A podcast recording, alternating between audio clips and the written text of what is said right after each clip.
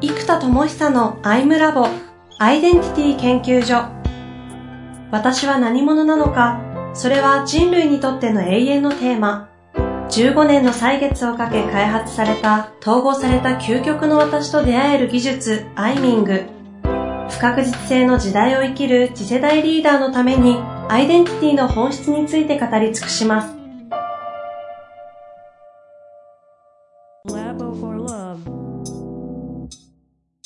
こんにちは、遠藤和樹です。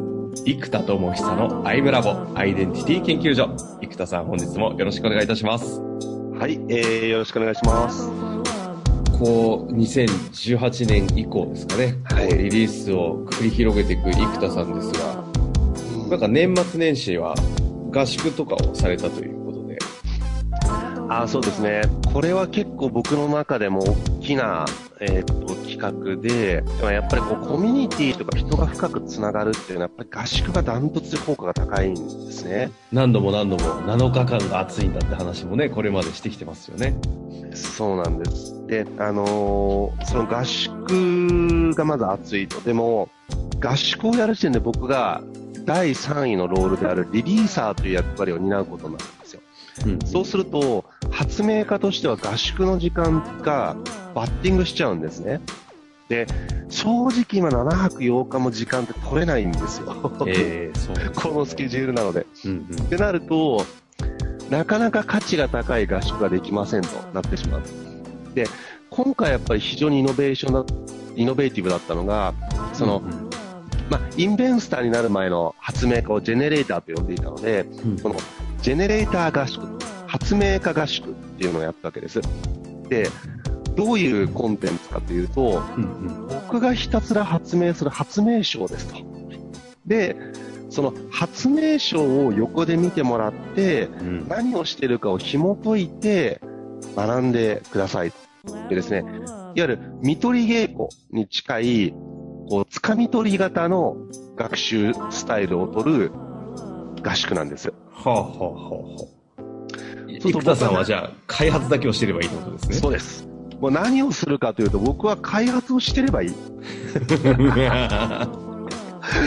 動物園じゃないですか、もう。そうそう、本当そうそうそう。で、これがやっぱ実はすごい好評で、あのー、まず、いつもこう、想像の技術とか何個かこうお伝えしてた方もいらっしゃるんですけど、ええ、やっぱりリアルに見ると、ね、その、なんだ、超マニアックな理論のところから、理論をちゃんと経営戦略に落としていき、うんうん、その経営戦略、まあ、しかも理論も自分でゼロから作ってるから、ですけど、で、その戦略から戦術、格論、で、LP の開発とかデザインとかまで全部僕、ダーッと一人でやっちゃうので、うんうん、そういう一連の流れをバーッと見れたということが、あ、人ってできるんだ、みたいなのとか、基準が変わったとか、あ、確かにそうやればできるんですね、とか、あと、普段僕が言っていることの意味が分かったとか、うんうんうんあと一貫性ですよね。その、怖い、何者としてどこへ向かうのかっていうこの軸と、経営戦略のハウレベルや行動のワットレベルが、もう1ミリもずれずにスコーンと完璧なる一貫性を取っていくわけですよ。うんうん、で、これが通ってないとやっぱり、何のためにやってるかがだんだんずれちゃう。でもそれが圧倒的にこう、軸が通っていて、かつ、フォーカスポイントが明確になるみたいな、なんかそういう思考プロセス全体を皆さんが経験できたこと、つまり、習ったんじゃなくて経験できたっていうのは大きかったみたいなんですよね。あまあ、あと、あの、客観的に聞きましたが、私もあの、そのうちの2日間だけ、ちょっと 途中参加で ありがとうございます。行かせていただきましたが、まあ、異様な雰囲気でしたよね。うんそして驚くことの、田さんのディスプレイのデカさ。そうですね。何ですか？あの、なんていうかもう表現できませんが。あの、43インチのモニターを縦置きにして2枚。43インチが2枚置いてあるってですね。机の上に立てるためにわざわざアメリカからとんでもないあの、装置をね、モニターアームが普通のやつで立たないので、あの取り寄せて。後ろの背景が何も見えない机っていうの初めて見ましたけど。えーまあ、あの、素晴らしい景色の、ね、もう眺望がね、山の上から海まで全部見渡せる素晴らしい景色が何も見えない。すべてモニターが消す。い そうなんですよ。やでもいいとこでしたね、元部長。元部長。元部長か。元部ですね。は元部い。ですよね。うん。沖縄の中から2。2時間ぐらい車で走らせたかな。そうですね。山奥の電気街灯何一つないうん。暗闇のところに。山のい頂にね、ポツンと立ったね高級リゾートを貸し切って、いやーもう最高でしたよ。すごい空気とすごい景色の中で。最高でしたね。でもあの時ね、生田さんのその可視化されたマインドマップを見ましたが、はい。思考がマインドマップ上に、こう、ゼロからですよね、あれ。私途中参加だったんで知りませんが、もう全部ゼロからですね、僕の場合、いつも。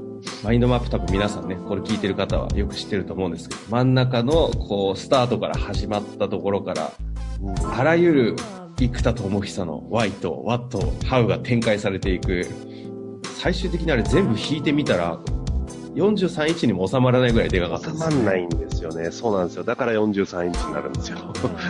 が2枚ですからね。そうなんですよ。空気としても。なんかね、非常になんか皆さん、何ですか？あの、いや、あれはでもね、異様な空気でしたよ。私途中参加だったんで、でしかも夜に行っちゃったんでもっと怖かったんですけど、暗暗闇の中、やっと着いたと思ったら、なんか、全員が意識がちょっとこう、いっちゃってるかのような集中モードで、なんだこの張り詰め方はと。そんな場でしたね。ね、そこが、あのーやっぱエネルギー資源というかエネルギー空間うん。の価値ってやっぱすごい大きいなと思って、このやっぱ手前味噌なんですけど、僕が異常に集中してることによる、その基準が周りにブワーッと映るじゃないですか。ええバって。だからね、よく部屋で一人で勉強できないけど、カフェに行くと結構周りの人が集中してるからやりやすいとか、うんうん。予備校の自習室行くとやりやすいっていうのは、こう集中力がお互いに伝播し合ってるからなんですよね。うんうん。だからそれがこう、誰か一人し異常に真剣とか異常に集中してる人がいると、やっぱそれがブワーってこう映るんですようね。ん。で、しかもそれ跳ね返ってくるから、僕も周りがまたそれで集中してるからまた帰ってくるので、より集中できるんですよ。ええあのスタイルはまあすごく良かったし、いやこれ結構ね、僕も本書くときとかむっちゃ苦労したんですけど、うんうん。あの集中力はなかなか出せないんですよ。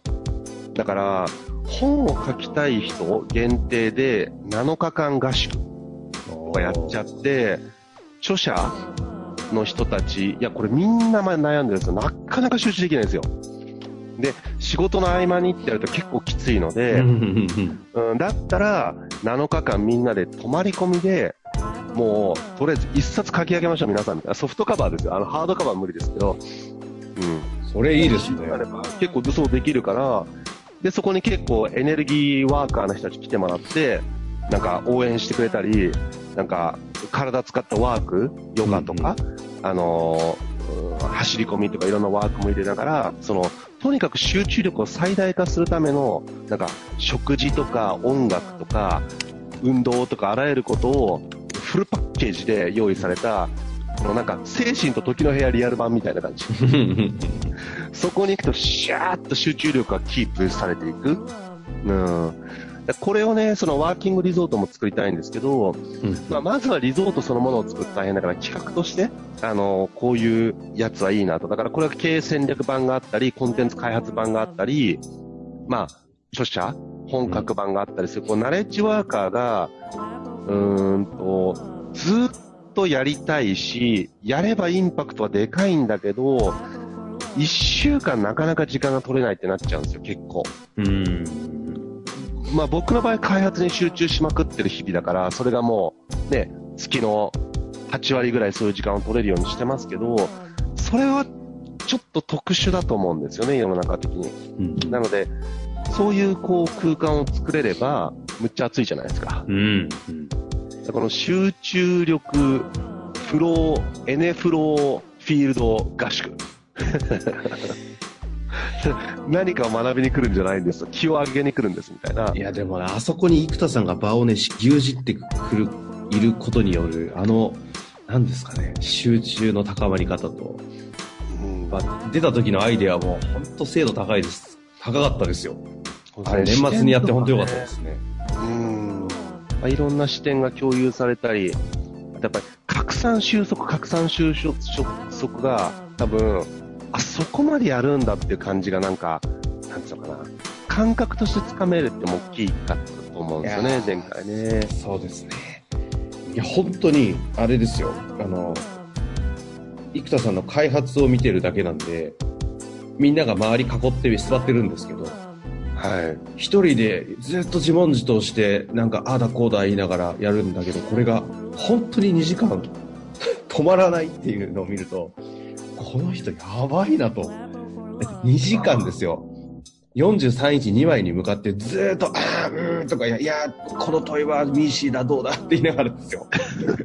やり続けて、あ、みんなが、おーっていうものが毎回2時間後に出てくるんで、そうです。まあ、ね、僕にとってはそれはもう日常のね、十何時間のうちの切り取った瞬間ですけど、まあでもね、僕はほら発明家ばっかりやってきてるじゃないですか。しかももうフルコミットね。うんだから、これが他のスポーツ選手とか、ね、プロのアーティスト、音楽の人とかだったら、ミュージシャンとかもそうですけど、やっぱ同じだと思うんですよね。リアルの真剣なその瞬間、目の当たりにしたら、や、やべえなっていう、やっぱ思うと思うんですよね。うんうんで、これがナレッジワーカーのそれっていうのは、まあ、結構ちょっと守秘義務なことがあったりとか、いろんなことがあって、なかなか公開されることはないですけそうどで、すね。やっぱこれが公開される価値って大きいなと。だから、できれば次回とかいろんなゲストとかも呼んで、うんうんそういうなんか、まあ、ナレッジワーカー系でもいいです。経営者でもいいですよね。リアルの会社の経営会議やってくださいと。見てます。ただちょっと守秘義務的に微妙なこととかは、えっ、と、一応集金契約結ぶけど、とは言っても、ね、だって、もともと同じ事業を考えてたって人も中にはいるわけなので、うんうんどこまで守秘義務いけるかっていうのはちょっとあれだからもう、ちょっとそういうリスクは必ずあるけれども、あのー見せていいっていう経営者の人来てもらって、リアルにそれを見ながら、横の部屋でみんな自分の事業を考えられる。うんってなってると、やっぱ視座とか視点とかエネルギーとかいろんな暗黙知がやっぱ共有されるんですよね。うん。この、そう、エネフローフィールド合宿は、むっちゃ価値だったので、これ大きかったんですよ。もう一度改めて感じさせていただいたの、皆さんに。はい。これ生田さんの場合、いろんな周りにクラスターの方々がいるじゃないですか。経営者もいろんな層もあれば、いわゆるフリーランスみたいな人でやってる方もいれば、まあ、ビジネスマンとして活躍、その、サラリーマンみたいな雇用されて活躍してるいろんなクラスターあるんで、なんかこう、生田さんの中に集う、こう、いろんなクラスターの、こう、集まりの動きが可視化されると、なんかこう、面白そうですね。うん。そうですね。なんか、うーん、なんかうまくできれば、そうですね。なんかこれ結構、今ワーキングリゾートの発想ともすごい繋がってきてるから、なんかあと一歩消化するといけそうって感じがしてるんですよね。はあ、まあ、じゃあそのあたりはね、また出た時にぜひね、はい。発表したいなと思いますが、そうですね。まあそんな年末を送られて、今なんておっしゃいましたっけ、何フィールド？エネフローフィールド合宿。エネフローフィールド合宿。これはこれメモっときましょうね。エネルギーがフロー状態の場の合宿です。そうだ、いい場でした。